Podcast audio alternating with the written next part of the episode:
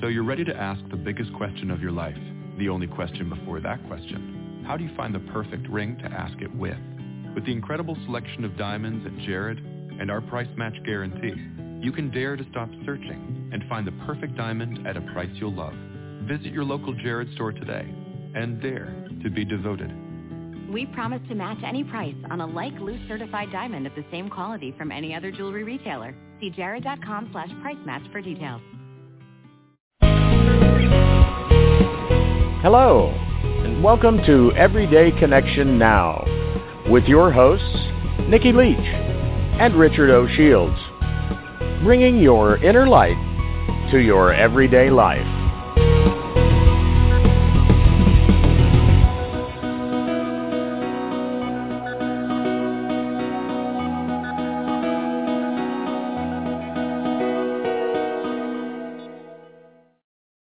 Welcome, everybody, to this edition of Everyday Connection Now. I'm Richard O'Shields, and to my north, just back in Texas, we might have called it a fur piece. Nikki Leach. How are you, Nikki? A fur piece? A fur piece. I'm a fur piece. Yeah, it's way fur over there. Over. I'm not very furry today, Richard. I shaved. Oh. Ba-dum-bum. Oh, that accent! Oh my goodness! It does. I'm a fur piece. It's a fur piece. Where I come from in the valley, it's you get in the burr, you get in the curr and you go to the burr. Oh yeah. Yeah. That's almost like Austin. Hopefully, it's not too far. Pak Taka and Havad Yad. I mean, strangeness. Yeah, it's fun. And a lot of that going on these days. Yeah. You asked me how I was doing. I'm doing fantastic. We have an amazing return guest on tonight, and we're just so happy to have her back. And the morning show is going fantastically well. I can't say enough good things about our correspondents and the people who have shown interest in being correspondents. I've got, more meetings coming up this week with people, and it's just very exciting. There's going to be new faces kicking around the flow, and it's good. It's all good. Yeah, because I've got a list of people that I'm working my way through that want to be hosts on the network. So we're gonna have new shows, new correspondents on our show, and just all busy, like work. Well, no, but like a occupation, a career. I'm more of a certainly, absolutely. More of the avocation. There you go. Fashion, and avocation. An avocation. I like that. Yeah. Much better than a job. So much better than having a job. Yes, absolutely. Or having to go to work. So we have a special show tonight because it's not my birthday. It's not your birthday. It's finally one of our guests' birthday show. It's our guest's birthday. How cool is that? Yeah. So we will cut short our bantering and get right over there because we have a return guest, as you mentioned, a member of our EC family, and we just loves her. Simran Singh. We do. Welcome. Happy birthday. I just love you guys. You make me smile. You make my heart smile, just like I know you make all of your listeners' hearts smile. And I couldn't think of two better people to be with on my birthday, so thank you. Uh-huh. Gosh, you're going to make you blush. Oh, happy birthday, Simran. I already sang to her, for our listeners who've heard me sing happy birthday on the show before, to Rick. I've already sang. So beautifully sung together. Beautifully sung, yes. I didn't ruin it. I let her just leave. No, you didn't ruin it. So, Simran... you were here last time. We asked you the big question, so we only have one question now to ask you. What are you doing now? Wait, that was three. Oh, wait, 3 in 1. I am playing full out. I have decided to reverse age and truly become a child. Yay! Isn't that awesome? Okay, we talked about that this morning. Yes. Did you? Yes, it was on our morning show. How synchronistic. Oh, she must be a synchromistic. Oh, I like it. More of those synchro-mystical things are happening. No, we just did. We talked about how she... Well, we had a guest that's going to be on this Friday evening on The Flow, which will be last Friday evening to the people listening to this, I guess. But that she was calling young lady, and Lynn said, oh, that's so sweet of you to call me young lady. And she said, well, I'm looking at your picture over here. What, you in your early 30s? Because she's almost 40 now, Nikki. And so she's feeling like she's, you know, I can call some people young lady now. That's what I call anybody who's under 35. I have the right to call a young lady. Yes. And Lynn just kind of went, oh, well, I'm almost 60, and she is, but she does look like she's in her 30s. And that when I asked her what her secret was, and she said it's because I love living, I love giving, I live a life of service, and it keeps me young, and that's what you do. So. See? There's something to it, you know. There's the fountain of youth really does exist, but the problem is we've been looking for it on the outside, and it actually exists on the inside. Wham! There it is. Right. See, we've got your youth solutions right here on Everyday Connection. That's right. Forget the Botox, no more facelifts. Just go inside to your own fountain of youth. That's all you have to do. Absolutely, and have fun, which I'm sure you've been doing. So what have you been doing to have fun? If you're playing hard, that means you're playing often, I'm guessing. Well, as you know from before, I had ventured off on this Rebel Road tour, and I've been really getting out there and stretching all my limits, just being spontaneous and in the moment and allowing myself to experience and discover myself in new ways, just through song and comedy and speaking and storytelling, and letting every moment be so spontaneous that I didn't plan any of it. And it's been like playing, like the playing of a child. And I have discovered that when we live so presently in that now experience, and we really approach it in the way that children approach life, that we do something to our physiology, we do something to our hearts, our souls, our environments, the people that connect to us.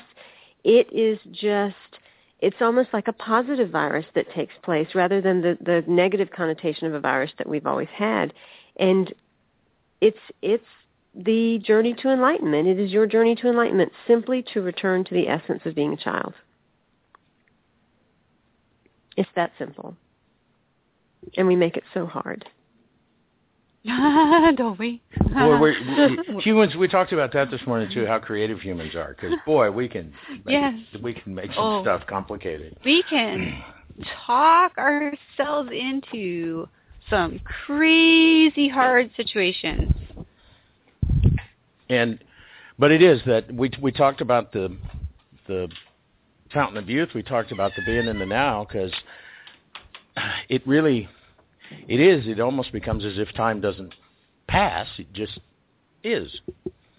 And I think that's one of the things that goes on in Costa Rica, because Costa Rica was very much like that for me. It was this game. And most people were kind of coming at it from that angle of, if there was something you needed to accomplish, you're like, ooh, I wonder if we can do that. Ooh. Like kids, you know, going to pretend in the yard. Ooh, let's go. I wonder if we can do that. And it wasn't so good for getting scheduled things done like radio shows, but it was a lot of fun and very energizing and refreshing. Well, you know, kids don't really have a schedule. They don't live that way, and I think that we've gotten so structured and so serious about how we're trying to do things that we've forgotten that kids don't create vision boards, kids don't say affirmations, they don't do all of those things yet, but look at how they manifest. You know, they dream and they imagine and they play, and then all of a sudden the very things that they're dreaming and imagining and playing with, they actually manifest and then have. And we've made it so complicated when all we have to do is really just dive back into that nonconformity, that playfulness, that excitement and exuberance that is the child. Yet the thought that will go through many people's minds as they hear those words is, how are we supposed to just play through life? Who's going to pay the bills? Who's going to do this? Who's going to do that? And the irony is that stuff does show up.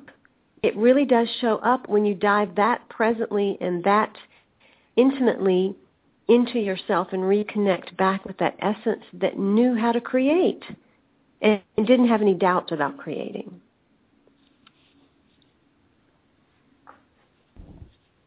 And that's it, isn't it? We overthink everything. We really do.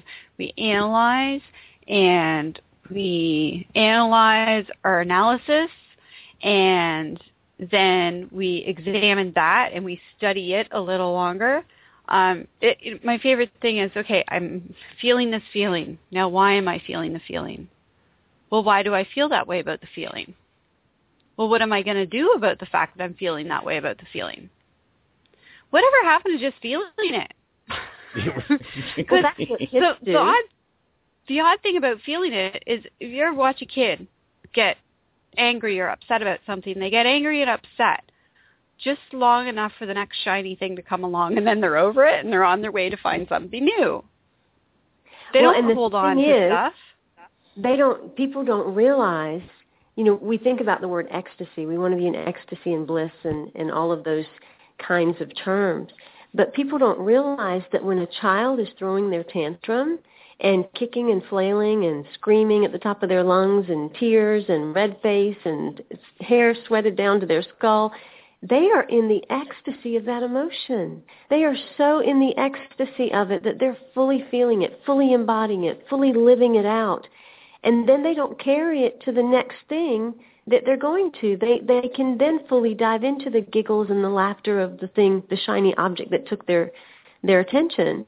But we don't. Like you said, we think about stuff, and then even after we've analyzed it and thought about it and figured out where it was that it came from, if we figured it out, we still carry it to the next thing with us. Yeah. Stuck in the paralysis of analysis. Yeah.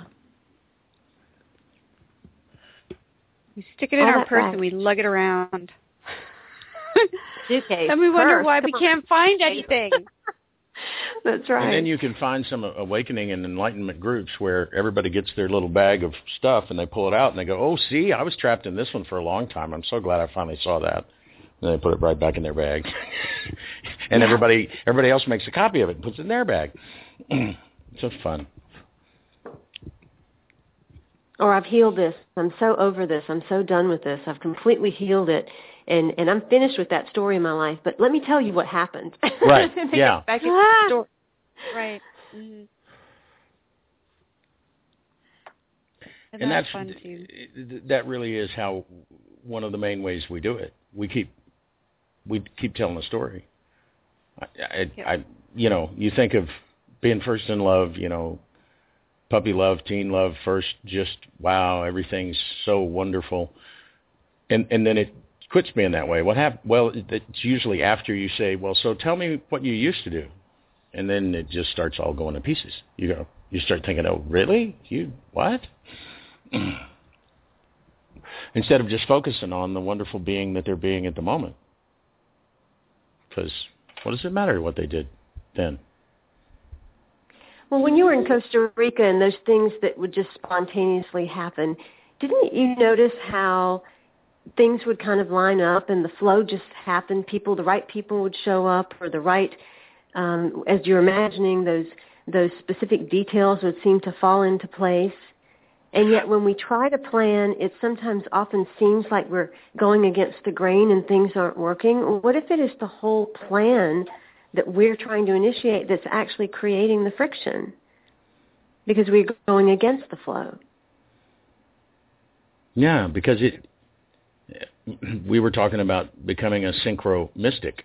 The synchronicities just will blow your mind. We hadn't been in Costa Rica 2 days when Nikki and I went together that we were just, our sides ached from laughing about nobody's gonna believe this, but we just, you know, we'd like look at this. Did you just see that? Were you there when we just did that? Yeah. And that's how it works. It's totally how it works, and it's so entertaining. to watch it and be part of it and to swim in it. It's just all part of the play, and that's the thing. If people would allow themselves to dive into this life and this earth and this experience as a playground, then they would realize that all these things are just sandboxes. That conflict at work, it's just one of the sandboxes you decided to go play in, or that relationship issue, or that illness that you had, are different play boxes, sandboxes that you're playing in, and you can just as easily decide, okay, I'm going to go play in this sandbox of creativity, or I'm going to go do a sandbox of creating an amazing network with people around the world that are correspondents that are sending in these audio clips that I'm now sharing with the world.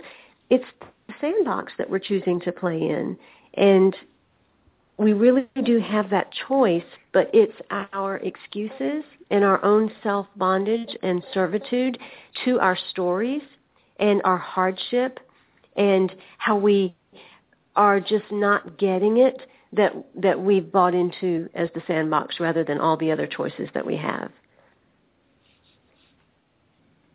And so true. I mean, we're good at excuses.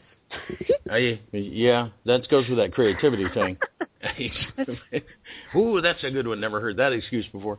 But it's when we get it can seem so serious, you know. Oh, we're going to have to build this and over that, and but we really are kids in the sandbox.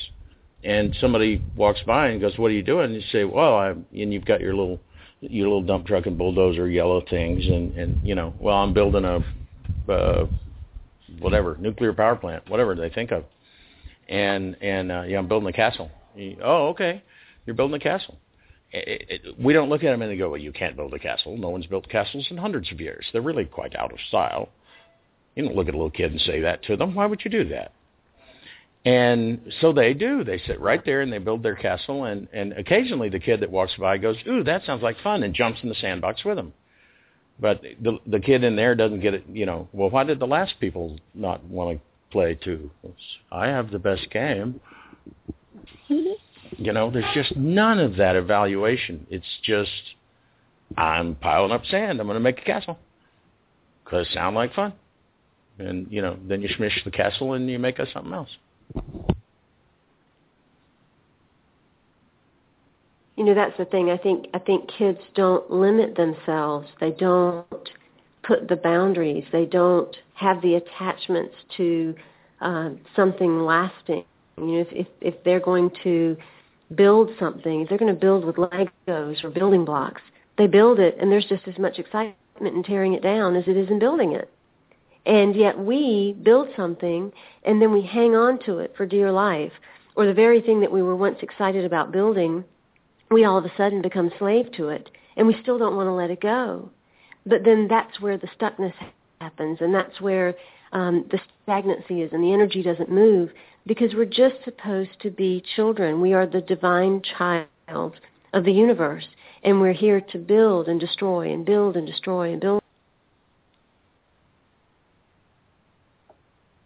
Just play with it in that way. Yeah, and it does. There really doesn't need to be any more attachment to it when it, you know, something falls apart than when the little kid is done building the castle and goes smoosh and smooshes it and makes something else. They don't cry about it, or, you know, they smash it themselves because they want the room to make something new. And not that we can't make things and just leave them and move on to something else, but there need not be that attachment when it, you know, oh, but my castle. Need a better one, bigger one. Let's make a house this time, or an office building. Well, and I think the other thing that children do that really we can learn from is when they go on a playground, they play with everybody. You see that they immediately make friends. They're immediately connected. They don't, total strangers, all of a sudden they're talking to and they're playing with, and all these kids just come together. You know, it's us adults that create war. It's us adults that have conflict, or saying this is mine and this is yours, and I want more of this. And if we really we did allow ourselves to understand that it is just this free place for all of us to be together and to build together, then we would have a different set of creation that is happening. And I think what's so beautiful about what the two of you do, especially with this new project and the network and everything that's taking place, is you're exhibiting by example what happens when you stay in just pure imagination and excitement about something, because you draw everything to you, and you end up allowing that excitement to continuously bubble over and magnify to where it just infects everyone else and they want to be a part of something. And that's the time that we're in. And when we get to that place, all of us, there's going to be that sense of oneness. But to get there, we each have to let go of the excuses, and we each have to allow ourselves to connect with the love, the courage, and the commitment that's involved. And that love is the self-love enough to follow our own hearts. And the courage is the ability to step out of conformity. It doesn't mean there's not fear, but it does mean that we step out of where we conform to in our lives. And the commitment is to live that dream, that play, that life with absolutely no excuses, and stay the course, that our heart is what has to be fed most of all, that our joy and our bliss and our presence is what's most important. And then it does serve everyone else and connect.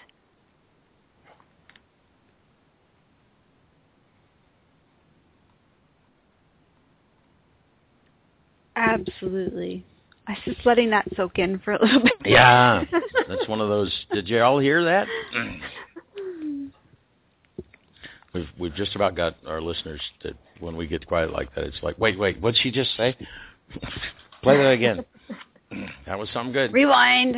It's very true. And one of the things, we talk about, and we're very honest about the creation of the network and about the show and the progression and how it's grown. And we've had a lot of excuses. We've managed to, over the last couple of years, come up with infinite amount of excuses as to why that's not going to work. You can't do that. Both, in our own personal lives and within the show. But it comes to a point where you just have to throw up your hands and let go.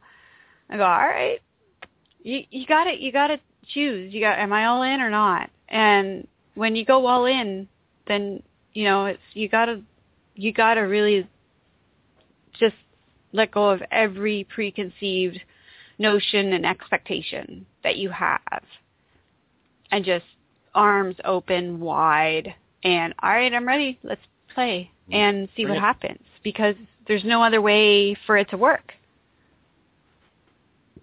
Well, I've discovered there's two groups of people. There's that group of people that's just stuck, that doesn't know where to go, doesn't know how to go, that's just decided, I have to settle in life, I've got people to take care of, I've got things to do, I have responsibilities, I've got bills to pay.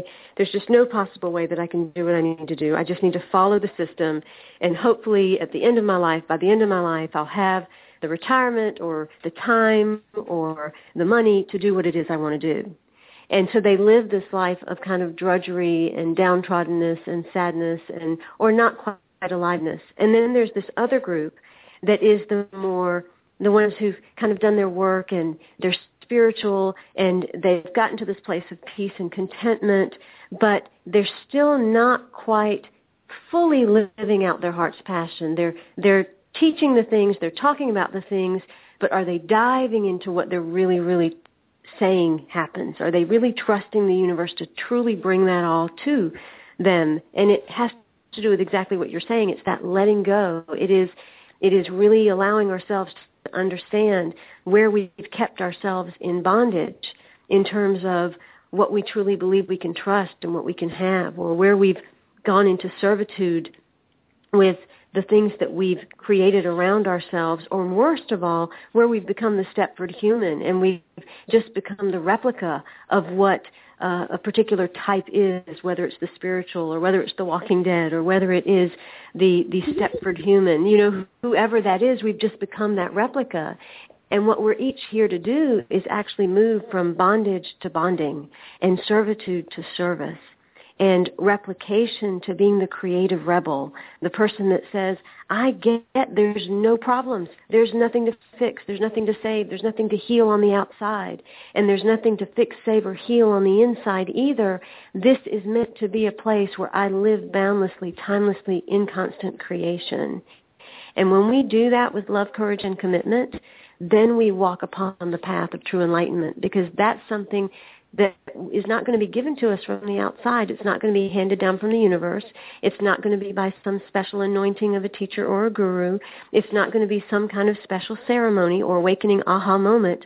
Enlightenment is something that we give ourselves, that we invite and we invoke and we initiate, but it is from the deep universe that is within the self being granted to the self. And that's what I have discovered so palpably this past year on the Rebel Road, is our youthfulness, our vigor, our excitement, our aliveness, our enlightenment is something we literally can hand to ourselves. But we have to be willing to be first radically honest about where we're in bondage, servitude, and replication. And then we have to truly be radically clear about what being the child, not from the childish sense, but from the childlike sense in the way that we approach life and other people and the world, and especially our dreams and our desires. Yeah, childlike has gotten a bad name with that childish thing. You know, time to put away childish things. What? It's not childish. It's that childlike quality of, you know, oh, okay, well, that was fun building that, but it fell down. Oh, ooh, let's have fun building this one. Or, you know, because I keep seeing that kid in the sandbox, and it's not until their parents are around or something and their castle gets smashed and their parents are like, ooh. Then the kid's like, wait, maybe that wasn't a good thing. Exactly. It looked like fun, but because there's this stream of incredible synchronistic energy. And now, of course, it carries everything. The stream, everything that falls in the stream goes whoosh downstream. So you are just there with your arms wide open, and the water's just washing over you. And then you start to train yourself to clench and tighten up, and it's one of my favorite games to play with someone. If you have the opportunity to be around a freshly minted human infant, and you surprise them, I don't want to say scare them, but you startle them, surprise them, they have a tendency to open their eyes really wide. They take a deep breath, and they open their arms and legs. They just spread eagle on the bed. Eyes as open as big as they can, mouth open, breathing in. They're down there with, bring it. There's your source right there. That's the way we came from the factory, was bring it. It's only after they get older that they learn to flinch and clench and duck and close themselves down. That's not a natural human reaction. Rick, you said it. You said it when you said we train ourselves. We do. We train ourselves to be in that constriction and that tightness, and we allow ourselves to be brainwashed by just taking on what we see. And then we turn around and we do the very same thing to our children. Those of us that cannot become aware that we've lost that true essence that was really the whole source of all of these extra gifts that we all have, all of the multisensory abilities. We come in with them. Every single one of us has them or had them when we were born. We've never lost them, but we've covered them up. We've trained our way out of them.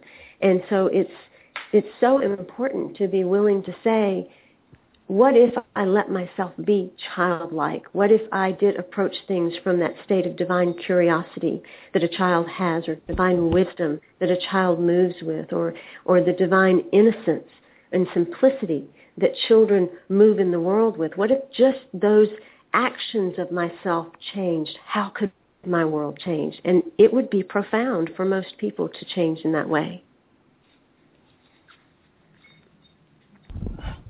Oh, absolutely. Because when you look at everything, you know, we talk about the things we've solved in our lives and habit, but yeah, I would say in particular like habits of thought or action or anything else that I've changed to something I like better. It starts with that awareness But then you just, oh, okay, that was that. Now what? What are we doing now? It just always wraps back to that. They really don't have a yesterday until we start handing them these things to be scared about tomorrow, and then they start having a yesterday, and then I think infants are in the now and don't know what time it is. Daylight savings or not.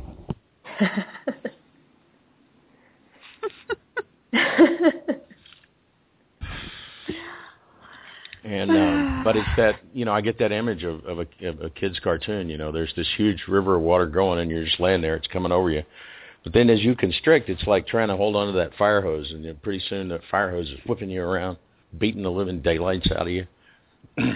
Same flow of water. You just, one of them, you're trying to constrict it and control it and hold on to it. Well, I think one of the biggest obstacles that we have as adults is that we have agendas. We have this idea that we've got to accomplish something, or that we've got to get to a certain destination, or there's a certain life that we're all after, or a certain bank account that we want to achieve, or, you know, we have to have a goal. All of us need to have a goal in life. And what if we are just supposed to keep each moment in the experience of the moment? What if we got it all wrong when someone said, when you learn that, you better stick to it. You've got to practice, practice, practice, and stick to it for the rest of your life. What if that's not your nature? It wasn't mine. I found myself loving one thing and diving into it, and then all of a sudden there was something else that would get my attention, and then I wanted to do that, and then something else would get my attention. I wanted to do that. And instead of the encouragement of that and the excitement of this ability to roam from thing to thing and experience and learn, the statements that would come back were, you're going to be a jack of all trades, master of none. You're wasting your time. If you can't commit to one thing and be good at it, then you're just not going to be good at anything. You know, it's those kinds of thoughts that get thrown at us, and so then we lock ourselves in these lives thinking that we can never veer off of this one path that we're on, and that's what creates the dullness and the sadness and the stuckness and the constriction that so many people feel. They're just locked down in a life that they have when maybe their spirit or their soul is now calling for something else. Yeah. That's hitting the nail right on the head. Right smack on the head, or on the thumb with the hammer. Bang. Because, wow, how many times have I heard, when are you going to write your next book? Well, what if I never write another book? Well, you're an author. That's what I was doing then. Right now, I'm hosting a radio show and talking to cool people from around the world. And sometimes I paint, and sometimes I sell my paintings. So that doesn't mean that I have to be an artist forever. You never really started, so how do you gonna stop? But it is. My father was just so fixated on that. You know, you have to find something and stick with it. You know, yeah, that's a big one for a lot of people. Because, you know, I played golf because he played golf, but it turned out my friends weren't playing golf; they were playing tennis. So then I wanted to play tennis, and so I played tennis for a while, And then, oh, well, what about this over here? And then there's some golf some more, and then the guitar, and then and I did the same thing with jobs. I'd get a job. Maybe I was, maybe a decade, but then there was something else. And he saw that as a horrible flaw to be overcome. Overcome. So those words that just sound, it makes you tired to say it. Overcome something. And I love to tell the story that for a while, when he had moved off to retirement land in Kerrville, it was my job, still living in the big city, to read the obituaries every morning and see if any of my dad's friends had croaked.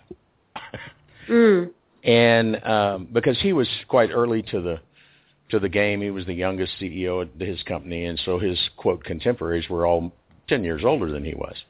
And so I saw somebody that had been a neighbor of ours, lived across the street and down one house.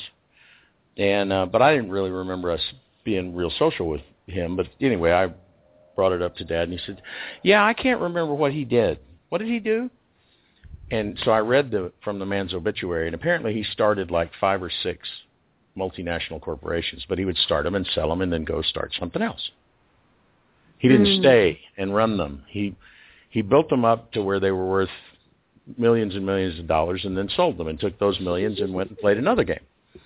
And he lived right across the street in our neighborhood. You know, yeah, it was the hoochie-woochie neighborhood of Houston. But so I read that to my dad just quickly, and he said, oh, yeah, that's right. He couldn't keep a job. Oh.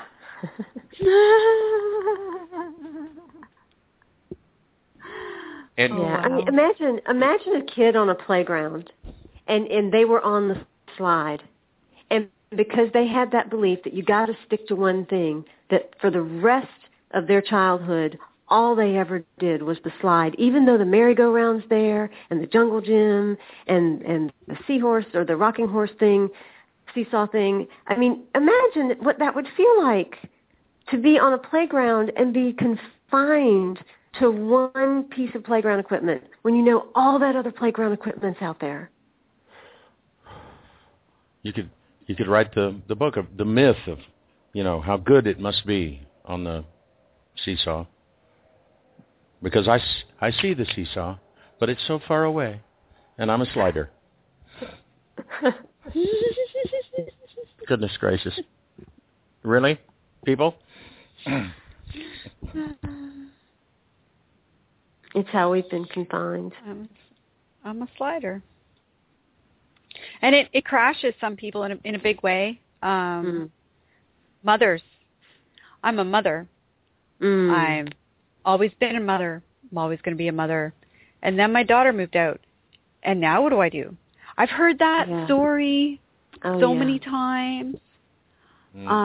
And, you know, then you get the mothers that turn into the grandmothers and always take care of the grandchildren because they can't let go of their need to be a mother. And it's just and that's cool. If that's your journey, again, I have to take a step back and not be judgmental about that. Because if that's what you want to do, then that's cool. My only thing is that be aware that you're doing it. Be conscious that you're doing it and do it by choice.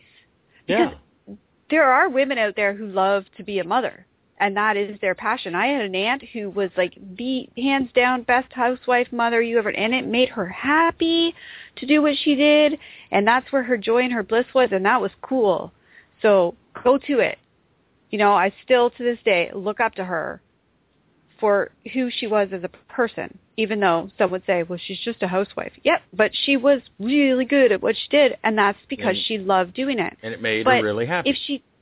It made her really happy, but if she didn't love doing it, then that's something people need to look at. They need to be aware. They need to be conscious of their choices. Don't stay stuck doing something you don't want to do just because you've always done that. That's exactly it. That's the kind of excuse I'm talking about, because you have to be radically honest of what position am I putting myself in, or what identity have I let myself buy into just so that I keep myself from my power and my full dreams, so that I keep myself from what my real heart passion is. It's like you said, if you're not fully in love with it and it's not your bliss, but it's just what you do, then there's something missing, because we're meant to be happy. We are meant to live our bliss. And anyone that is not doing that has made up the excuse or created the very set of circumstances to keep themselves imprisoned until they say, I can still have my bliss and still be this. It doesn't mean you have to stop being a mother if that's one of the roles that you play, but it shouldn't hold you back from what truly inspires you. Otherwise, the light in the eyes dims. The stride slows. You know, the age starts to happen. Otherwise, we would stay young if we just constantly kept some aspect of life truly for ourselves, where it was just about our own happiness. And that's going to sound selfish to a lot of people, but the only way we can give anyone outside of us is if we truly, truly give to ourselves first. Absolutely, because it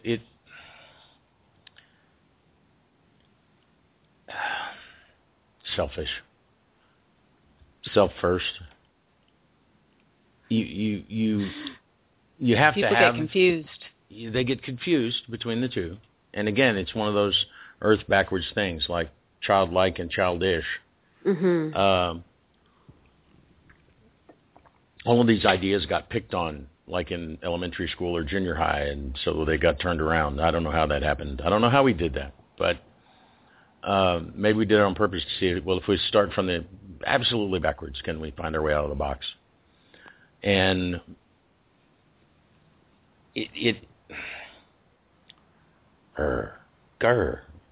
backwards.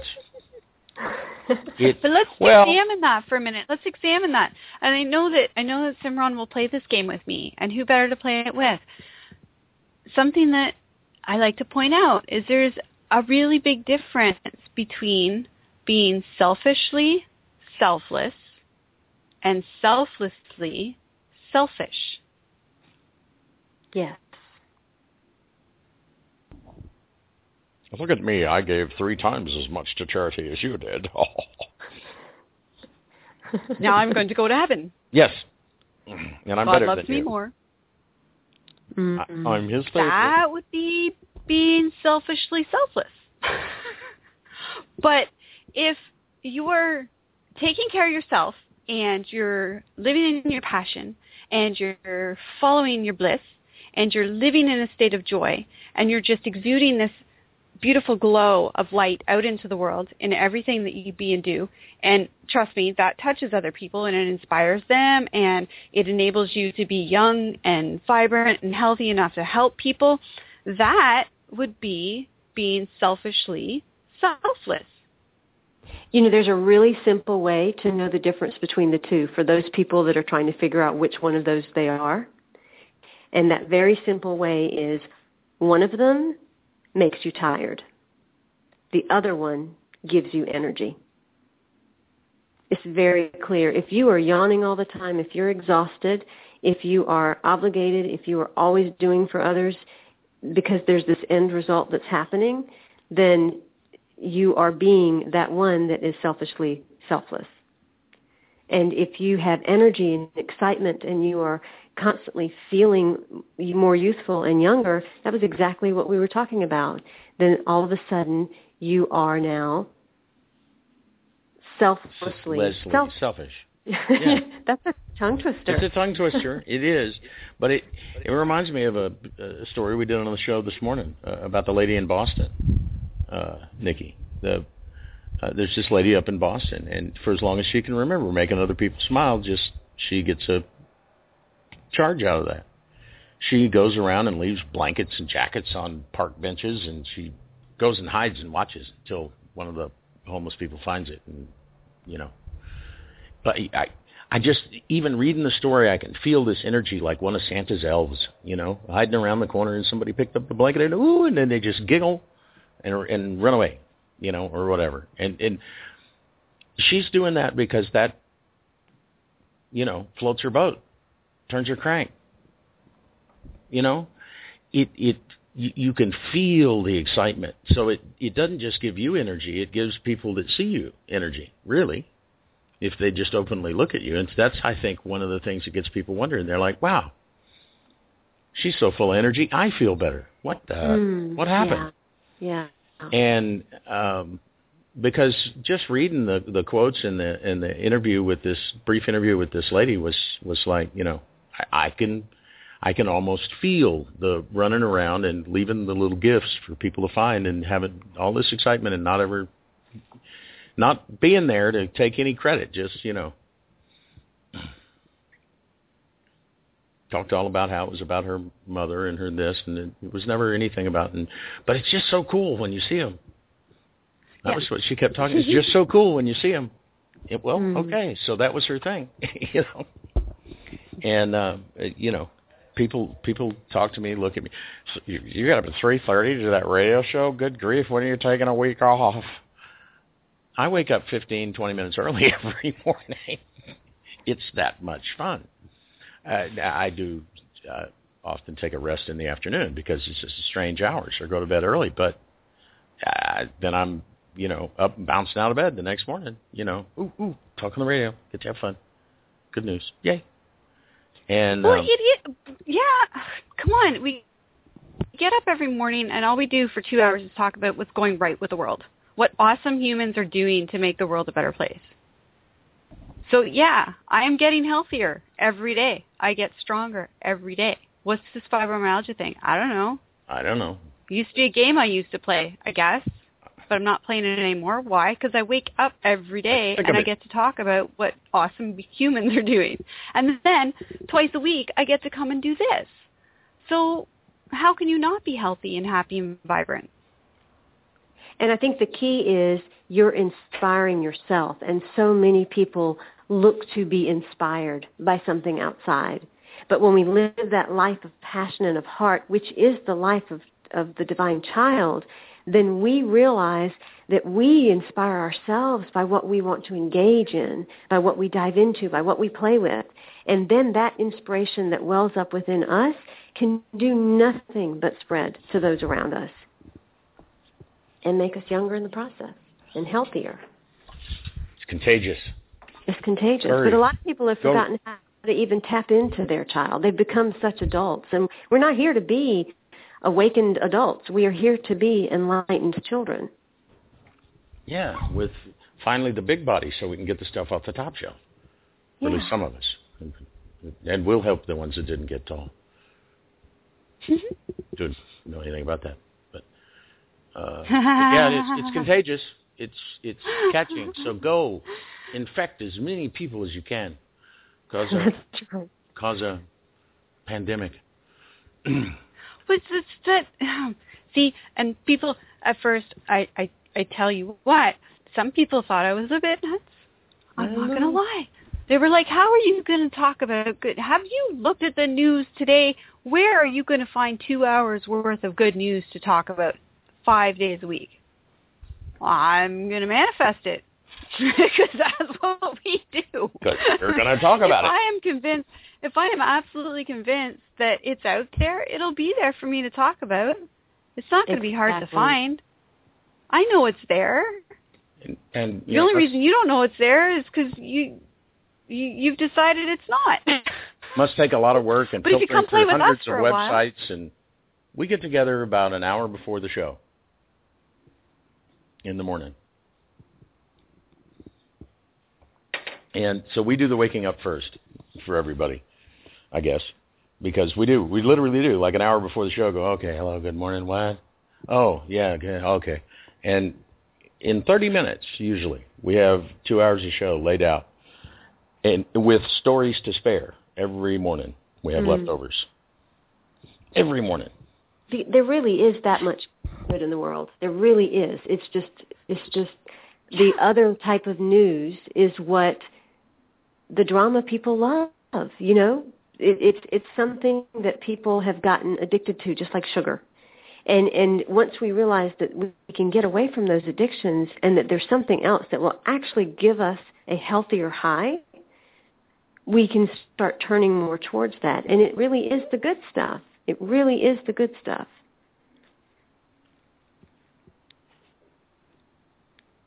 In my book, Your Journey to Enlightenment, over here, I have these different scripts, these different places of poetry where I help people tap back into the child, and it's so easy to tap back into that essence, even if you're someone who didn't have a good childhood.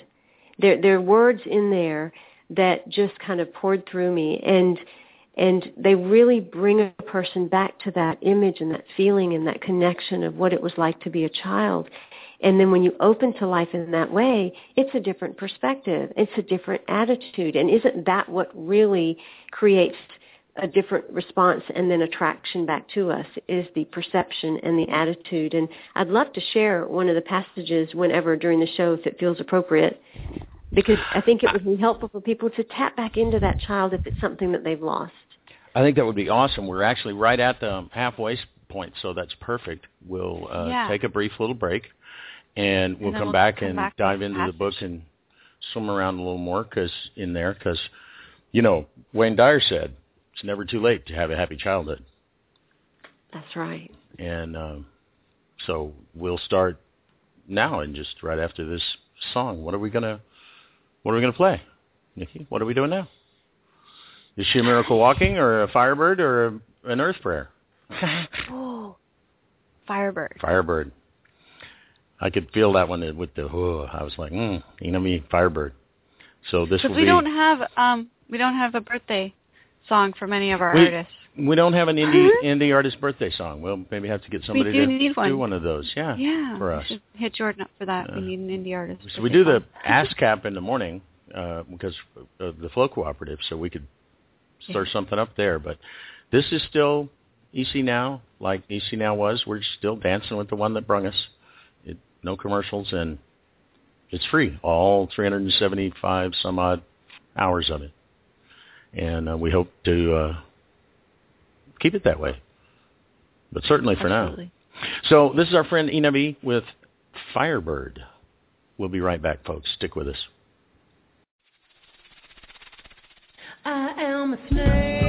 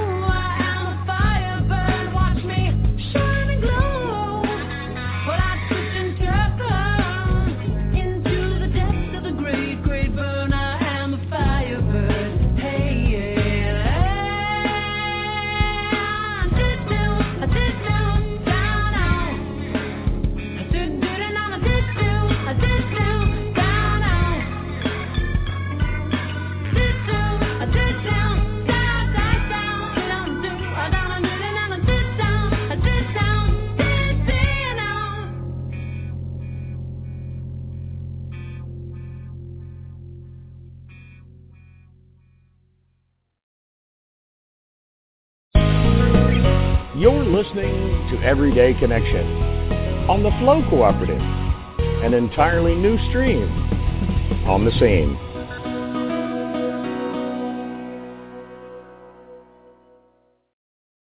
Welcome back, everybody. Again, that was our friend Ina V with her song Firebird. And Nikki Leach. Ina V, Nikki Leach. Nikki Lee is too long, Leach. Nikki Jean with Jelly Bean. And, yeah, that's right. I outed you on the air about the jelly beans. It's actually a good thing that all of the stuff that goes on during breaks of our morning and evening shows are not taped, because now that would be a blooper reel. Well, I always encourage people to eat healthy. I also encourage people to enjoy life. So I never advocate complete clean eating diet. If you happen to be one of those people who doesn't like eating clean all the time, and I every once in a while, I don't live off candy certainly, but every once in a while, it's good to have a treat. That's what I liked about Terry Walls' protocol was you have these 9 cups, 3 cups of color, 3 cups of greens, and 3 cups of sulfur-containing vegetables before you have anything else. In other words, you eat that every day, and anything else you eat is extra on top. But, you want a piece of pie? Have a piece of pie. Yeah, right. Well, and girls got to have pie every once in a while, or strawberry shortcake. It's that whole denial of pie that ends up with people going and getting a whole pie out of the freezer and eating it before the thaw. Right, because you can't have that. Can't have that. Except when you were a child, we told you only got those things when you were good, and so you want to be good, so have a pie. Silliness, childhood. Speaking of childhood and training. And childlike and untraining. Right. Yeah. Simran was going to read to us. Unknowing, unlearning, remembering. It's all the same. It is. It is. Remembering. Putting yourself back together. Remembering. That's right. So what if we go back to the child right now? What if we find him or her that is there, and reconnect to that? So I'll have everyone close their eyes and just breathe and focus in on the heart. And as you're breathing in and out in an even breath, notice the ember that sits in the heart, a small glowing ember. And as you breathe into it, it glows brighter, but it's glowing because there's a little sound of a giggle, and then all of a sudden footsteps. And the next thing you know, you see yourself as a child running around that ember within the heart, sometimes blowing on it to watch it go brighter, sometimes fanning it, other times skipping around it, poking at it. And as you breathe in and out, allow the light of the spine to reach high into the heavens and down into the earth as the sounds and song and giggle of the child continues. And you remember how to play in the light of transparency, remembering who you are as the child. I want to play with you. Ups and downs, where they go, nobody knows. I am tall, I am small, I am narrow, I am wide. Who am I?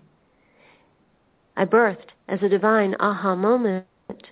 A sacred giggle had you be. In the lightness of love, all of creation had a moment where love fell in love with the thought of you. A stroke of insight and a splash of color, the casting of flesh created like no other. Divinely designed spiritual technology, engaging sacred entertainment, a divine comedy, a divine tragedy, stories layered upon one another, the great novel of this universe, spanning all space and time. Epic, uber, and legendary, written in the stars eons ago. We have forgotten how to play. We have forgotten how to play. It is time to remember. Will you play with me? I am the one who plays.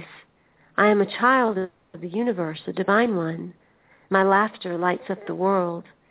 My song is the sound of creation. I am the divine devilish one who creates mischief with a sly smile. I am a divine angelic one that embraces with a compassionate eye. I am the divine godly one, creating in love in every moment. I am the divine scale of balance that also disciplines my experience. I am the light that is to color this world. I am the harmony that rises once all sound is heard. I am the space of the unknown, waiting to become known. The truth is out. The truth is out. Won't you come play with me? Won't you help me play? As you breathe in this child, knowing that that giggle rests inside of you, that that playful nature has always been within you, resting at the very center of the heart. Notice how as that childlike wonder, that curiosity and that innocence of the child inside grows, the ember and the light expands and turns into a flame. Breathe into that child again, and you'll breathe into the light of your own knowing and belonging. As you breathe, wiggle your fingers and your toes as if you were at the beach squishing in the mud. Allow that sacred giggle to rise up within you and come back into the space, knowing that the child has been and is now with you, and it's time to play. Time to really play.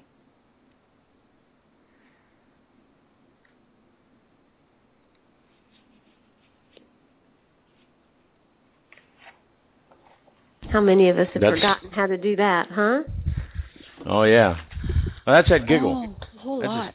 That's that giggle that I get out of Nikki up there.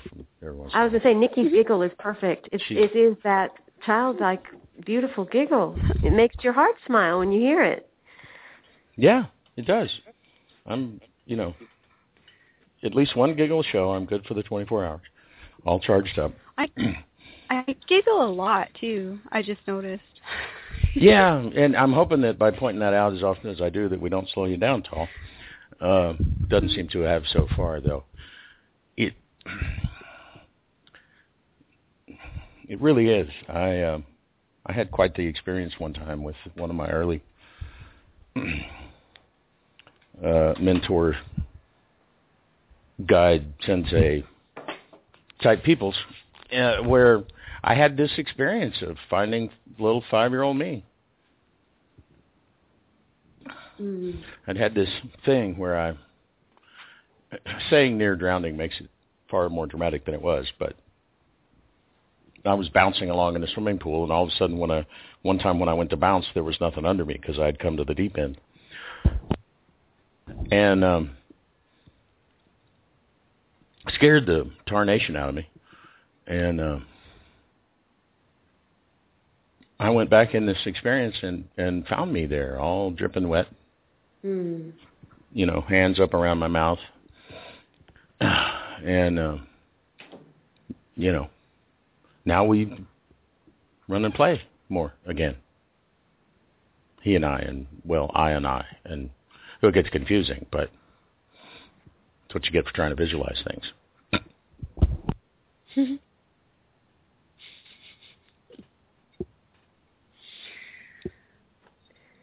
There really is a way to have life the way we want it and still come from that place of innocence and trust and curiosity that the child has. And I think that that's what so many people are really seeking. I think we want this connection and we want this awakening experience, but what we really are desiring to awaken to is ourselves. And there's only one of us here, and it's a divine one. And it is that divine one individuated into different forms. And it is that divine one that came here to play, that came here to create, that came here to experience itself, and came here to play in all of the beauty that can be physicality, because this is the one realm that you can do that. And for us to limit ourselves and not allow ourselves the full gamut of experience and pleasure and play and laughter and emotion, then we are limiting the very divine one that we say created us. And who are we to limit that force from coming through us? But yet we do. And all that force desires to do is to create and play in the creation of itself.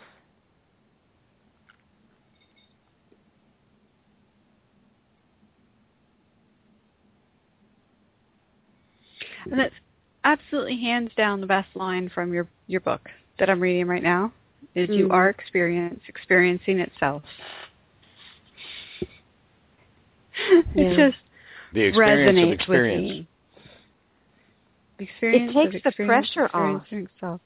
You know, if you really do live that way, and I think that that's the embodiment that can be taken from the book, Your Journey to Enlightenment, is if you really live, not as a human being, not as a spiritual being, not as an identity or as a personality or a goal that has to be set, but if you really just live as experience, experiencing itself, you can't be anywhere but in the now, because the experience is always in the now.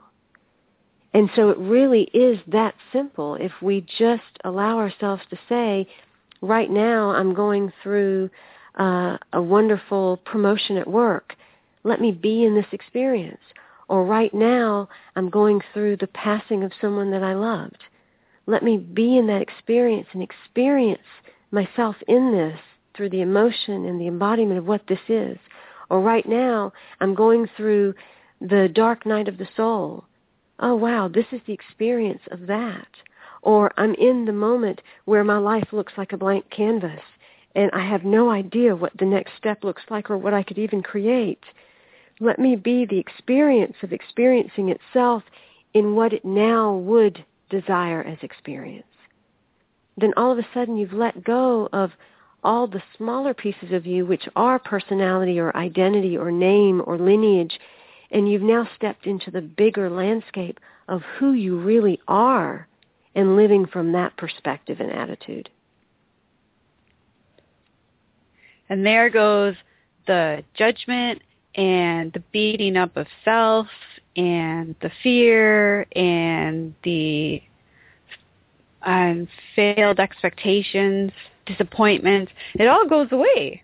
Yeah. If you flunked out of school, if you had an affair, if you did something bad to someone, if you didn't get the job you wanted, if you didn't make the money, or if you didn't pay a debt, or if as a child you stole a candy bar from school, all of a sudden it's not that you don't have any remorse or learning from those experiences, but you're able to now look at them as, okay, this was an experience that experience had. But it doesn't define me. It doesn't dictate me. It was in that moment who I was at that time. And now I'm another version of experience experiencing itself.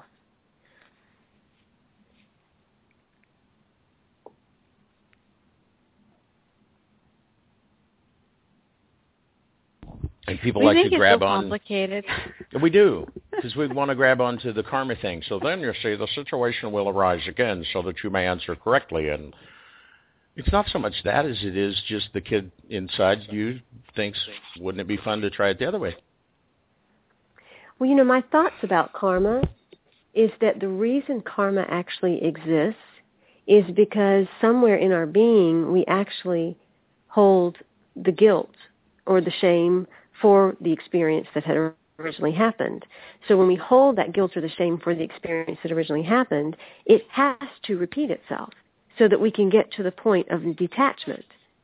But if we were to just live every moment as experiencing itself, and it doesn't mean unconsciously. I'm saying we have to live consciously in every moment. It doesn't mean we can't just go random and do whatever we want, but we're consciously living as experiencing itself, then there can be no guilt or shame about anything that you're doing, even if you do something that others might judge as incorrect or wrong, because you're going through experience.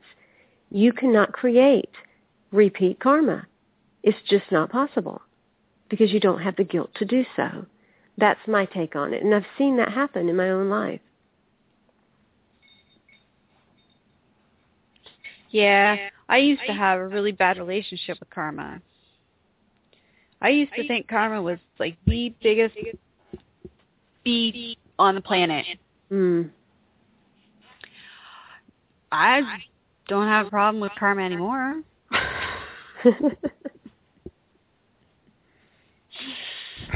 My karma ran over my dogma. Dare I say, karma's my friend. Oh. Traded it in, got a new model. One of those electric jobbies. Oh. Karma. It's karma. Karma and Will, they're married, you see. Yeah. They are. They have a very volatile relationship, Karma and Will. Because it really is. I mean, you look again. A good cartoon. You look again at the little ones. Yeah, Karma and Will and their little pet dogma.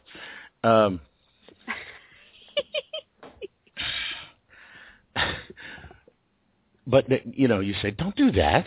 You hurt them. And the one kid will look at the other one, and the other one kind of looks up like, oh, I'm okay. And off they go. There's none of this, you know, you hurt me. You must be bad. You're an evil one. Well, who teaches us the concept of good and bad? I mean, if you think about it from when we're born, we're told something is bad. We're told something is wrong. We don't come in knowing this is bad, this is good. We actually are coming in, if you look at children, they're extremely loving beings. They don't have any malice. They don't have any malevolence. They are just loving and open. But everything is taught to them or shown to them by example, and that's how we become different than our true nature. And the way back to enlightenment is just to allow yourself to open up to that nature that you had when you first came here. It's not forgotten. It's not gone. It's just clouded over with all those things that we took on, and we can just as easily take them off. It's really a change of costume. It's like putting on new clothes every day. Can you allow yourself to put on the garment that lets you know you are the divine one walking? You are the divine child. You are here to have everything that you desired, and all that is required is your full-hearted excitement and play, allowing yourself to trust that your divine mother, father, God, divine mother, father, source, divine mother, father, universe, divine mother, father, you is going to provide that to you, because it's all just you. It's all oneness. There's only one of us here. And it's you. It's you. That would be one of my favorite ones of your lines. It's the only one of us here. And it's you. You's on first. Yeah. When you stood up on, you know, TED Talk and said that, I was like, now, see, I've been waiting for somebody to stand up and say that besides me. I thought it was crazy. Because people get focused on there's only one of us here, and it's me. You're not crazy. You're insane. Yeah, insane.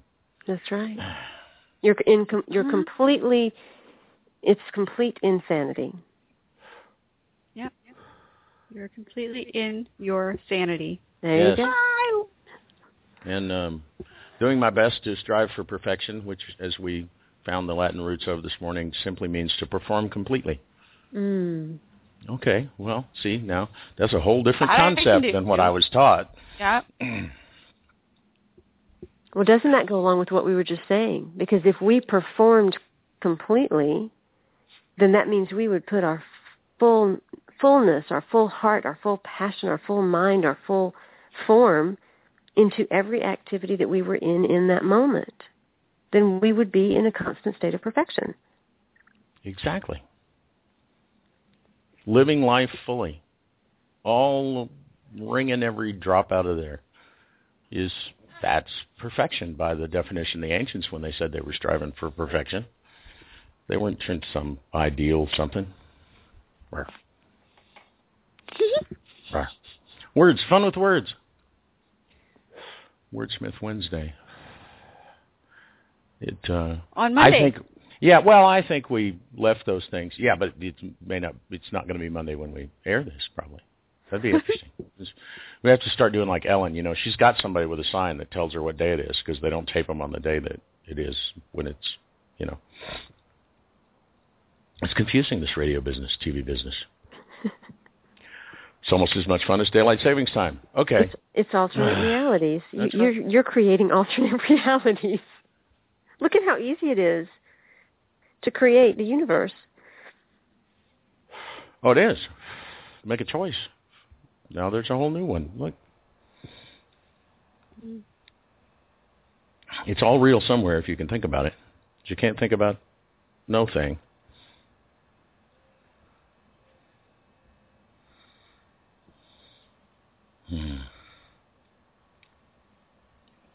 You're right. That's very hard to do. Yeah, you can't do that. Tried that there for a second. Yeah. Yeah. It doesn't work. Like Bashar talking about, croaking. You can't not exist. Non-existence is already full of all the things that won't exist. So you can't, there's no room for you. You exist. Get over it. Sorry. But again, the kids, it doesn't seem to distract them. They're just like, oh, I'm here? Okay, that's good. Whoosh, off to the next shiny thing. And this world is full of so many shiny, fun games to play. And if there's not one, you make one up. Good morning. 2-hour morning good news show. You can't do that. I bet we can. And a lot of people, what are you going to talk about? How are you going to, you can't do that. I'll give you a week. You're going to run out of stuff to talk about. The one thing I know about children is they're only serious about one thing, their play. And so when you talk about your 2-hour good news morning show, you're just being kids because you are completely serious about your play. That's right. I'm deadly serious about my play. That's right. Yeah. Deadly serious about this game. Absolutely. And don't be messing with my game. If you want to mess with my game, you go in the yard next door because over here we're playing this. That's exactly it. I'm deadly. I get up in the morning. I am totally focused on what I'm doing. I mean, this is my broadcast radio partner who, sometimes, particularly in the winter, cold weather, she's just been having a bunch of that. She doesn't have any energy. She can't get anything done. And she gets up and does 20 minutes on the elliptical before she even thinks about coming to talk to me. I'm like, wow, who are you? What have you done with my that other one? That's why we can't call you Jean anymore. That's I have to call you Nikki if somebody else is here. Fibromyalgia, what? I don't know. What, and that's it. Like, as long as I am following my passion, this disease label thing that was gifted to me by my doctors just doesn't exist for me. I just continually get healthier and stronger every day. And it's fascinating to me to watch. That's, I think, Nikki, what so many people would say is, how can I go be childlike? How can I go live my dreams and my passions when there's all these things that are going on in my life, like maybe I don't feel good, or maybe my children are going through issues, or what about what's going on in the world? We've got all these things all over the world that are taking place that are just horrible and horrific, and we need to fix all of those things. But I believe that if we each just stepped into what our truest heart passion is, what really makes us tingle all over, then we would, between all of us, bubble up the inspirations that actually would solve a lot of the problems that exist. We've been trying to think our way out of these things as solutions, but our best thinking got us into most of the situations that we're in. So maybe it has nothing to do with thinking our way out. Maybe it has to do with being inspired and allowing that unique genius to bubble something up that creates the solution. Maybe being so inspired and diving into something that's a heart passion is actually going to put the energy into that rather than into the disease, and allow someone to heal because they're not focused on trying to cure themselves, but they're focused on trying to create something instead. I believe that is what we're meant to do here. And what if we could take it a step further? And this is where the game gets really interesting, because if we talk about manifesting, if we talk about being a synchromistic, a true synchromistic knows that there's absolutely nothing wrong with the planet, because the moment you accept that there's a problem in the world, then it exists. Exactly.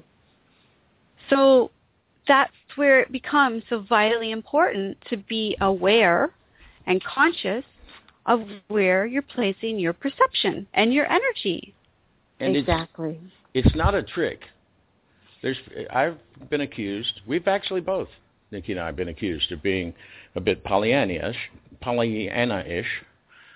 Which I'm grateful for, because when you know the meaning Pollyanna's of the word. A great story, and she dreamed it could be better, and then it got better. And absolutely. We're sort of on that same sort of thing. It's not that, I have a problem with pollution. No, we don't. Now, that doesn't mean that when I walk my dog in the morning, every morning when we walk, there's plastic something on the ground, and I pick it up, put it in the trash.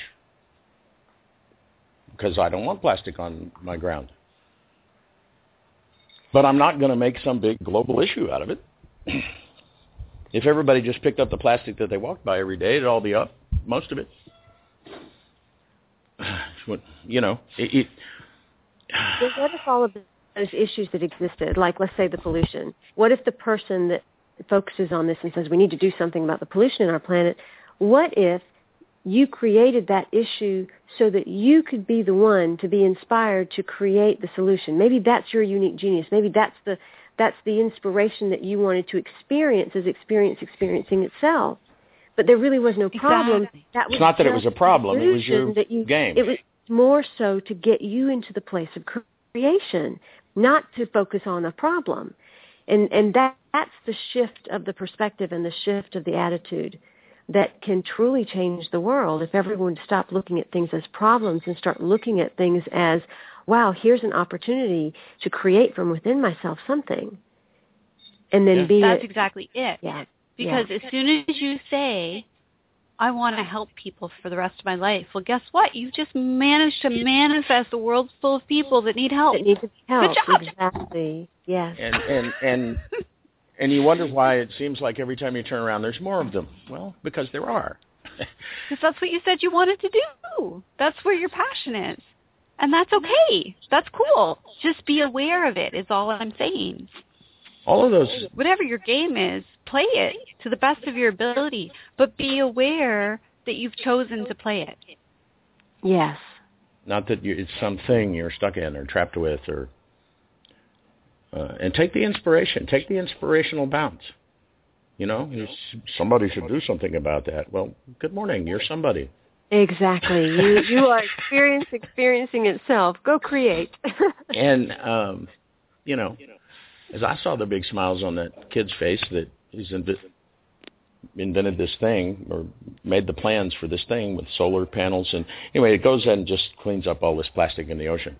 And he's playing a game. Somebody said, there's a bunch of plastic in the ocean. He said, ooh, I can fix that. Look. And again, not that it's not serious. Well, okay. It's that it's not serious. There's nothing that serious going on down here, peeps.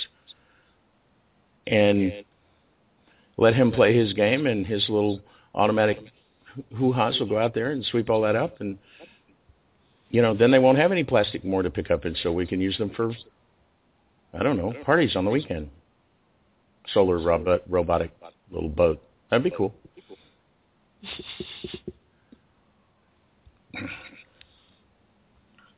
And the little Burt Bears of the world that are like, what are you eating? They don't see a problem. They're just like, really? You're doing what? Take the inspirational bounce. Could be fun. You could... start off on the Rebel Road and end up going to Machu Picchu in places. That's right. That's right. The world was created for us, and we were created for the world.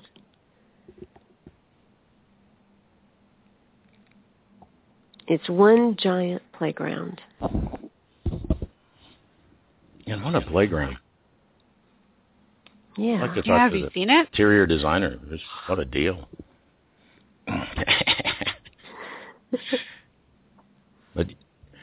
But mentioning Machu Picchu and South India and stuff, you're getting around. Yeah. I just decided that if I'm experiencing myself, then I just want to experience the things that would really be fulfilling and joyful and fun. And another huge piece for me was I wanted to connect with people. I wanted to create community. I wanted to have a family of people to travel with. So I decided I'll just take trips and I'll invite people to come along. And so South India is in December, and Machu Picchu is Actually, there's going to be another one. It is going to be next summer, 2015, in June. In June? Yes, yes. Awesome. The one for this summer is complete, but we will do another one next summer. Wow, coming up in July, and it's already all full, huh? Yeah. Yeah, that's awesome. It's an awesome place to go.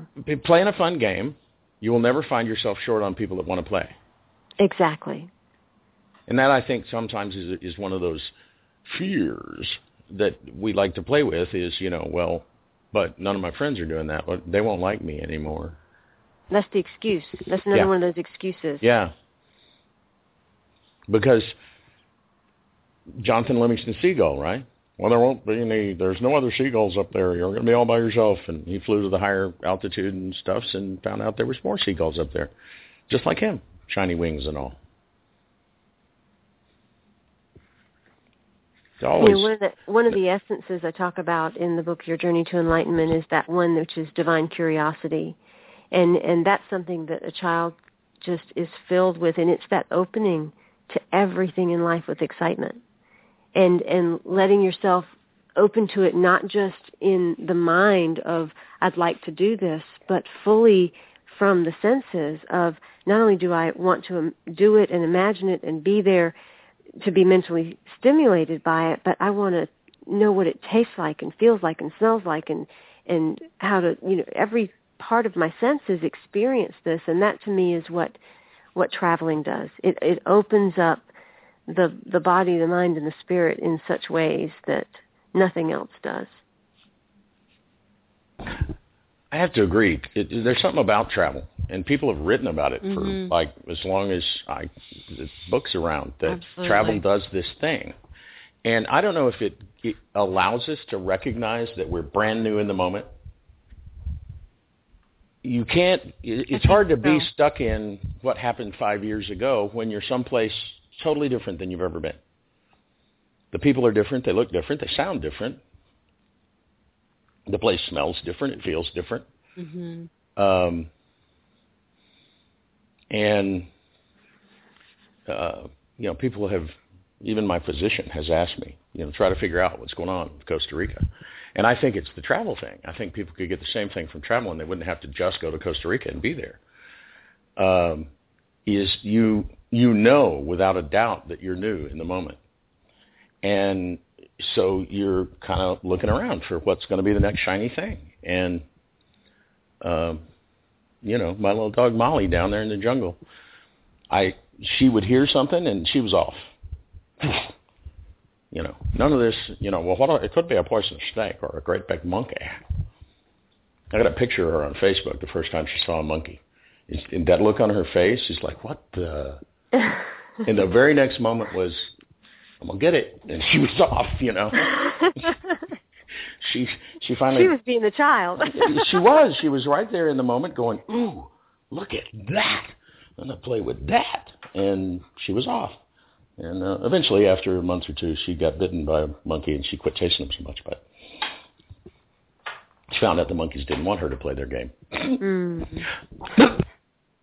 But you know, what is Daddy curious about things actually provides more answers about us. You know, if everything is us, then don't we want to know more of ourselves, more discover another aspect or encounter another piece that we've never seen before? And when we embark on everything with that kind of divine curiosity, we just open to other aspects of the self, which then expands the awareness, it expands the activation within the cells, it expands the connection we have with the outer world, which then expands the connection that we have with the inner world. And so it's about truly living lives of excitement, but having the love, courage, and commitment to get outside of our own boxes to do so.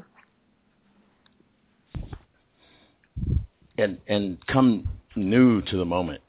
Yes. Not new. Don't forget everything that you've learned. It's important to look both ways when you cross the street. But come new to that moment, don't be thinking about the bus that was there last week, because you might miss the one that's there this week. Smack. I thought you said nude, which we really don't have the same thing. Pretty much the same thing. Because we should come bare naked to every moment. We really should. It's that type of transparency to come that openly and innocently When I talk about being bare naked, I'm talking about that. Talking about that. No, drop the luggage, leave even the backpack, leave it all behind. Come fresh, new to the moment, without any of our preconceived notions, because those are the times, some of the most joyous times in my life are when I was able to do that in the moment. And you don't. Nikki and I went to Costa Rica for that thing. We talked about all the synchronicities that happened. We were laughing about it. I had lots of energy every day. Didn't take a nap, I think.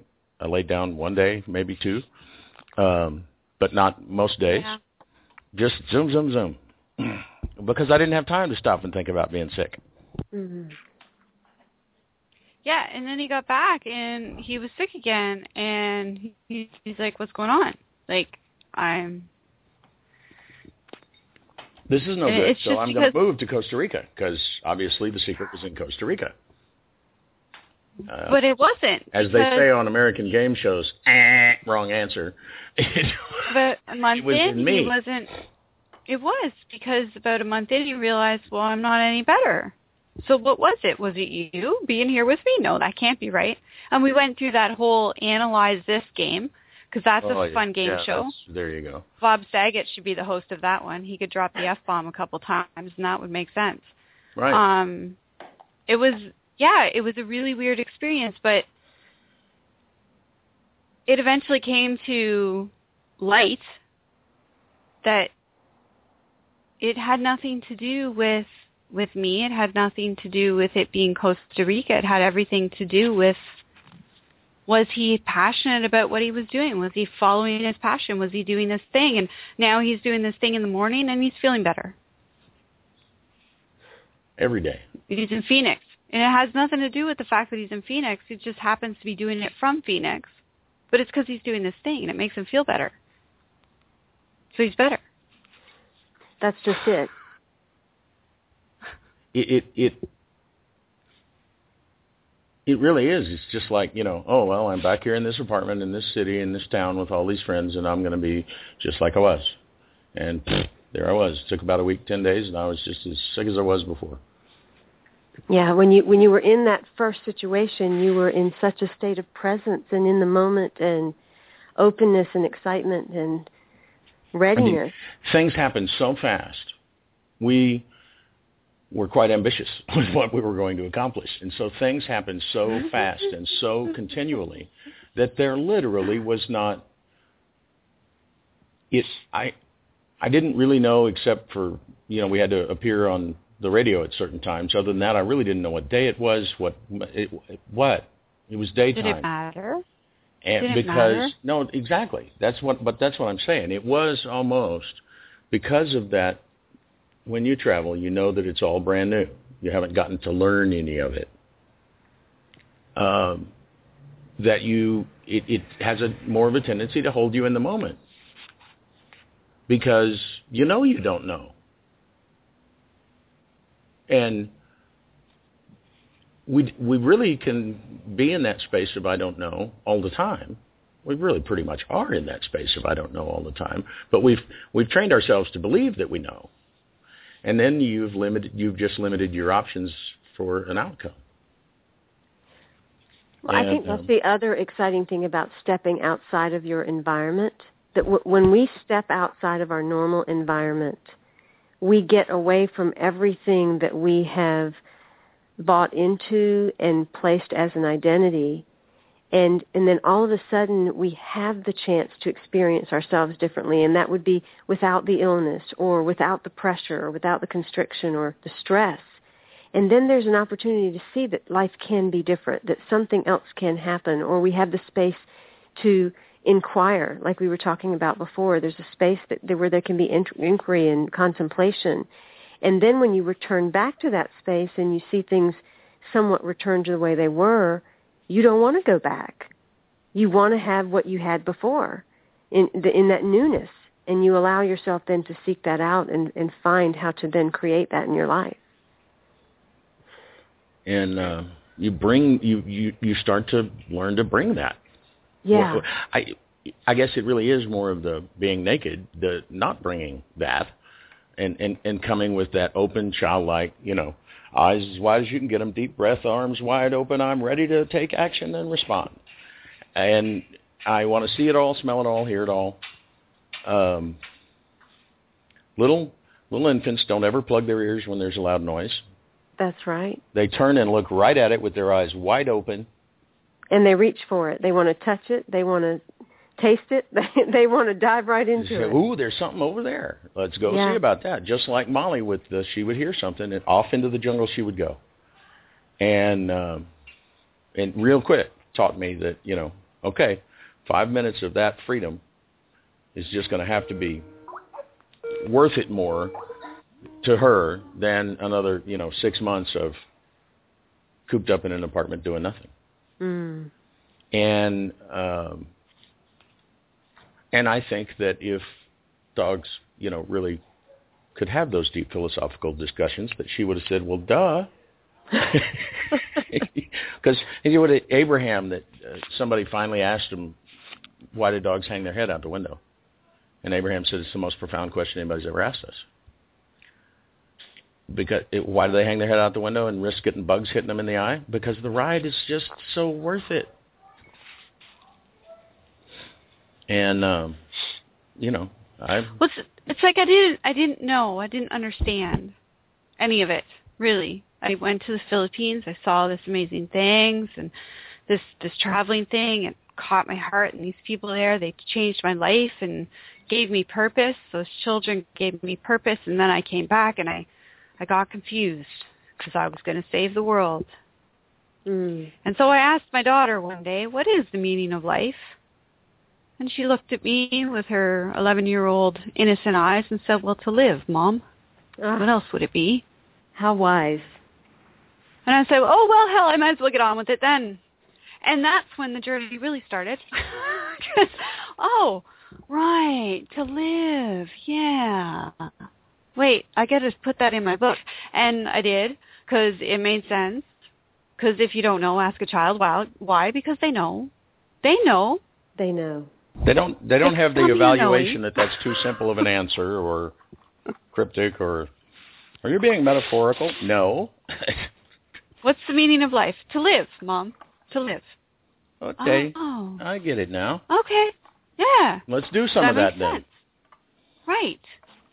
Exactly. And you can't do some of that when you're trying to figure it all out in the paralysis of analysis, back where we started this little... man, that coffee maker's loud. I have to say that every once in a while because I don't want people to think that, Molly's having an asthma attack or something in the background. My chair squeaks. I don't know if anybody can hear it, but every time I move, it goes squeak. Oh, you remember that chair that I had towards the beginning of the show that started going, oh, wow, I could barely move. It shattered glass. Yeah, it's pretty good. I'm telling you. Squeaky chair. Does anybody have oil? Send it my way. I digress again. We do that. See, there was a shiny thing. Squeaky chair. A shiny thing. Down there. Exactly. Went over there. That's exactly how life is meant to be lived. And that's the only way that you can be a synchro mystic, because the synchronicity might be, you get this sudden feeling I should pull into that bookstore. Oh no, my life purpose doesn't have anything to do with books. Well, pulling into the bookstore may not have anything to do with books. There may be a person in there, or a flyer for a conference, or a yoga class, or a book, or your future husband / wife / you don't go in there with okay, the answer to life is in here. No, just the next shiny thing. That's all. And when you can be open to that, when your GPS, you try 3 times in a row and the GPS won't do what you want it to do, you say, okay, there must be a reason, and you go the way the GPS wants you to go, and you avoid getting stuck in a taxi strike. Happened to us in Costa Rica. It happened to us in Costa Rica. And I assure you, I could have forced it to take us the other way, because I did that. He tried. On our way down there, I programmed the GPS from here in the States before we left because I wanted to be ready. And it kept telling me, no, I don't know how to get there that way. You need to go this way. And I finally put enough little points of interest, and I made it route us along the coast, because that's what we had decided we were going to do. Best laid plans of mice and masters. We were stuck in the Holy Week, everybody go to the beach crowd leaving San Jose to go to the beach. And if you've never been to Costa Rica, 75% of the country's population lives in San Jose. So even if just a small percentage of them goes to the beach, that's like all of them that are going to the beach or on that same road you're on. Except that it's like 50% of San Jose go to the beach during Holy Week. It's like the whole city leaves except they do. For like they close all the businesses down. It's awesome. But we were stuck in that traffic, and had we gone the way the GPS wanted to take us, we would have not had any problems. We would have just zipped right on. There would have been no traffic, you see. So now, mind you, we did have a good time. We got a really good, solid lesson in how to just chill and enjoy the journey, because there were people. I mean, we were literally going like a kilometer an hour. Yeah. Sometimes that's how far you were getting. So there were people getting out and running back to a car, like 5 cars back, because they realized that was their friend. So they'd get in that car and they'd hang out and they'd talk for a little bit, and then they'd hop out and they'd go to the roadside stand and grab some fruit for the family or some pop over there and bring it over to their car. It was a big party on the highway. It was a big party on the highway. So it was so worth it. It was so worth it. It was a party on the way to the party, but. It's how we looked at it, I think, because if we had both been like, we got to get there, and we did have a show scheduled that night that we had to record. It's 20 minutes to spare, I think, getting there. Yeah, yeah, we made it with 20 minutes to spare, and we were on air when we needed to be. When we were doing live radio, we had to be there. We weren't taping. We had no margin for error. But we gave up. We gave up along the way, and just, you know what, screw it, let's enjoy this. And I guarantee you, had I started playing with that GPS and trying to figure out how to get us out of this, quote, mistake, unquote, we wouldn't have made it with 20 minutes to spare. We'd never made it in time. Yeah. Well, and I think what you said, Nikki, about it's how you looked at it, that again, that's that whole sandbox thing. You can either be in the sandbox where you're going to look at life in a more positive nature, in an optimistic way, in a playful way, in a light way, or you can be in a sandbox where you're just going to look at life as if it's out to get you, it's hard, it's a struggle, everything's going to be in your way, nothing's ever going to work out. But it's just a matter of which sandbox you're choosing to live in. And based on the sandbox you're choosing to live in, you're going to have the kinds of materials, the kinds of playmates, the kinds of experiences that are going to allow that perspective and attitude to play out. And so people can have the lives they want, but they have to be responsible to keep their own perspectives and attitudes in check. Absolutely, because it's really easy to go into panic mode. And I can use something that happened tonight as excellent example. So right before the show, we had a cancellation for our Wednesday night recording for the guest that was supposed to show up on Wednesday night. And now that we're working with The Flow, we have to keep our recordings going on a regular basis, because we have a schedule, again, that we have to fill shows for, right? But we both decided to kind of throw up our hands and go, you know what, whatever happens, happens, and if somebody comes along, they come along. And sure enough, we now have a new guest for Wednesday night. Mm. And I didn't do anything for it. Nope. Didn't go look for anybody. Didn't send any emails. I didn't go. But you had to throw your hands up, just like the roller coaster. You had to put your hands up in the air and go, wee! That's and right. Let yourself go down. That's exactly it. I was like, and I could have gotten really annoyed. These people canceled at the last minute. How dare they? No explanation given. How dare they? I know who I am. I'm important. What is that? What? That's BS. So, you know, I mean, obviously they had their reasons, and that's cool. Blessings, carry on, have a good journey. It happens. George will take care of it, because that's what George does. Curious George, being the genius that he is. And he did. He brought in this really entertaining guy named John.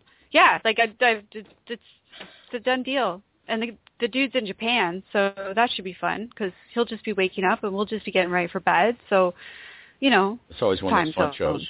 What are those? It's always fun when we get somebody from Australia when it's tomorrow. Well, we had Singapore. But because then we know that the world's not going to end today. Then we know that the world hasn't ended today because it's already Tuesday over there. But that's kind of how the show works. Is that it just flows together, you know. And I think every job in the world can work that way. Every career in the world can work that way. Every life can work that way. I think the reason I say that you know, there's people out there that probably don't believe when we say that we don't plan any of this is because I was one of them for a long time. I wouldn't have believed that. Oh, no, I wouldn't have believed. I wouldn't even believe my own books. That's just part of their, mystique for their show. They really work these things out long in advance and plan exactly what they're going to say. And, you know, our morning show does that. It just flies together. I'll pick... Nikki will pick a correspondent report. I'll pick a feature. Addison will pick a song, and they all go together with beautiful vignettes and segues, and just like somebody. But until you trust life enough like that, you can't experience that magic. I mean, the Rebel Road is so much that same thing. It's been not planned. It's been spontaneous shows. Every piece of it has just been trusting. But when we can really let go, like Nikki said, throw those arms up in the air and just trust it's going to be okay, then we have the opportunity to see amazing magic happen. We have the opportunity to see the world conspire on our behalf rather than us always having to control it or fix it or push it or will it. It doesn't have to be that hard. It doesn't have to be that exhausting. But it really can be easy. But everybody knows you must wrestle it to the ground and kill it. That's one of those them of they say things now, isn't it? Them of they say do say a lot, don't they? Yes. No, it starts to make sense. You know, Abraham talking about, you know, we build statues to these people that struggle hard. Mm. Yeah, we do. But that doesn't make it valiant or anything. It's just unworkable. I can't believe it. And I spend very little time beating myself up about it. It's just an amazing wonder at what there is to come. All the things that I obviously have missed along the way because I was so busy focused on some destination. Yeah, the destination. That never happened probably anyway. Or certainly didn't happen the way I thought it up. It's the lies we tell ourselves. The biggest lie I ever told myself was that in order to learn compassion, humans had to suffer. Yeah. Oh, that's a big one. And because I wanted to be this compassionate, loving, caring person who made a difference in people's lives and inspired them, I set myself up a life of intense suffering for many, many years until I realized, well, that's silly. I could just be compassionate. Why am I doing that? I can be just compassionate. It's innate in us to love our fellow man. It's innate. It's born in us. Look into a baby's eyes and tell me that child does not exude love. Mm. They really do. You just look at that's why most people that don't have some considered opinion, just they look in baby's eyes or they hear some baby giggle. Is that the laughter of babies? Whoa. That's just like mainline and joy and source right there, right? You know, it just really gives you shivers. It'll melt anybody. Yeah, absolutely. Yummiest sound on the planet is a baby's giggle. Absolutely. Second place, Nikki's giggle. See that one right there. I say hear to that. And so we want to hear all of y'all giggling, okay? When you call to tell us your story and say you want to be on the show because I got this incredible story, we want the first thing you do, or at least the second, to be to giggle because it is that amazing. Because a sacred giggle had you be in the first place. I think I heard something about that. Yeah. Mm. So, guys... Here we go again. Girls. Having so much fun. Nice girls, y'all. I know, we're there already, right? It's like, how did that happen? We just started talking. We're having so much fun. But that's how time flies. And but we want to be sure that you can find the book and There's intuitive sessions. And Simran. Mastermind. And the Rebel Road sessions and stuff. All so the Rebel Road is easy. It's therebellroad.com. That's it. And 66 shows. Yep, we've got 20 shows left. Crazy lady. I mean, this wonderful thing. Wow. Insanity.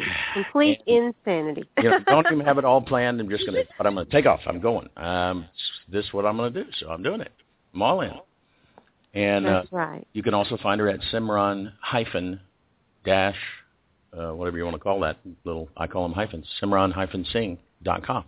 That's it. Because apparently SimranSingh.com is a 17-year-old in India or something like that. You know, my name was unique to me for so long, and now there's so many of them. It's funny how that happens, isn't it? It is. Never met anybody named so-and-so, and then the next 50 people you meet, 45 of them have that name. I know.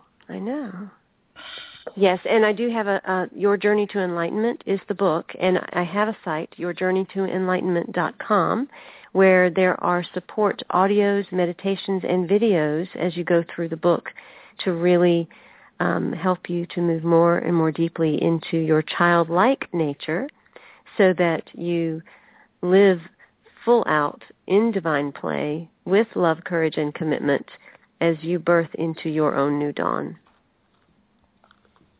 And it really does walk you through it. And keep your ears open for our listeners. I will be doing a book review very soon on our morning show because it's. We do that on Wordsmith Wednesdays. The reason it takes me to Wordsmith Wednesdays, but it's taking me a while because I have to make sure I mark. And there's so many pages to mark. It's very juicy. Well, that's the problem. There's a lot of juicy. A lot. It could be a two-part book review. You never know. It could be a two-part book review. I think I might have to do that because there's so much juicy in there.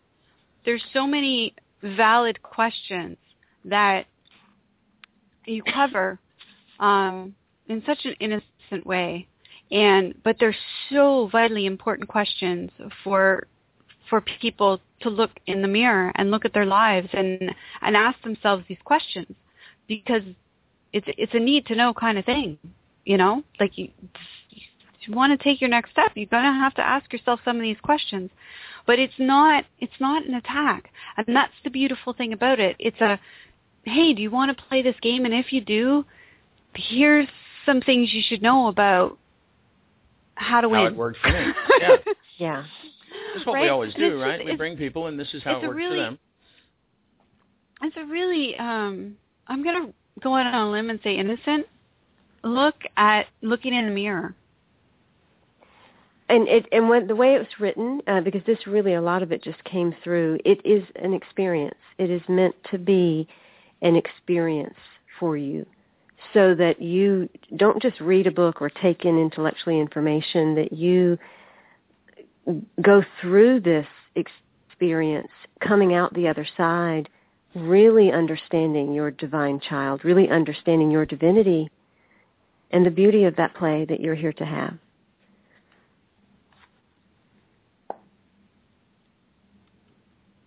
And that's it. You got to take a slow meander through this book. Take a slow stroll through this one. Take your time, really. Feel into it. Breathe into it. Read into it. All of those things. Wow. Thanks so much for carving some time out of the Rebel Road to come and play in our virtual sandbox. Oh, it is always a pleasure to be with the two of you. I love what you do. I love how you play. I love the way you connect with other people in the world and constantly create and just keep being the amazing examples of just fully living passion. I think it's awesome, and I'm here in full support of both of you. Ah. Yay. We love us, Simran, and happy birthday again. Happy birthday again. Thank you. Thank you. Congratulations on another trip around the sun. Oh, I'm so excited to be 46 years old. I have earned every single year. I have truly earned every single year, and I'm excited about it. See, there you go. You're another one. If I just saw your picture, I would call you a young lady. Aw. Thank you. I didn't peg for 46. See, there you go. See, there you go. Living in your passion. It keeps you young, keeps you beautiful, keeps you shining. Fountain of youth.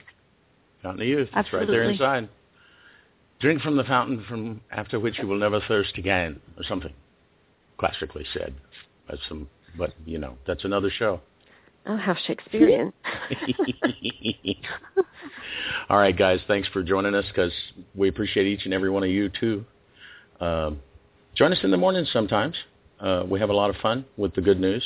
And, of course, there's replays up for that. And bop over to our website, everydayconnection.me, and you can find out stuffs about all of that. And we hope you do. We hope you join us again next time. But until then. To our mother, to each other, but especially to yourselves, stay connected. Lots of love. Have a great now, everybody.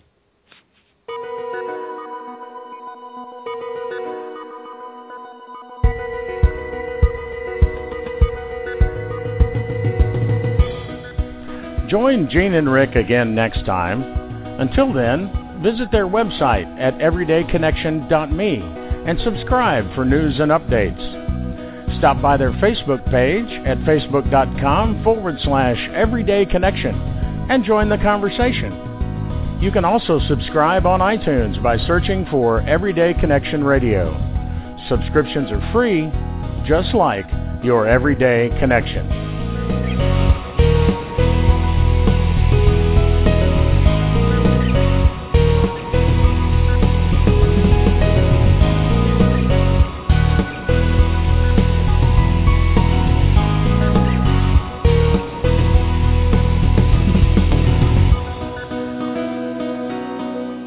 You're listening to The Flow Cooperative, bringing you the sounds of an awakening world.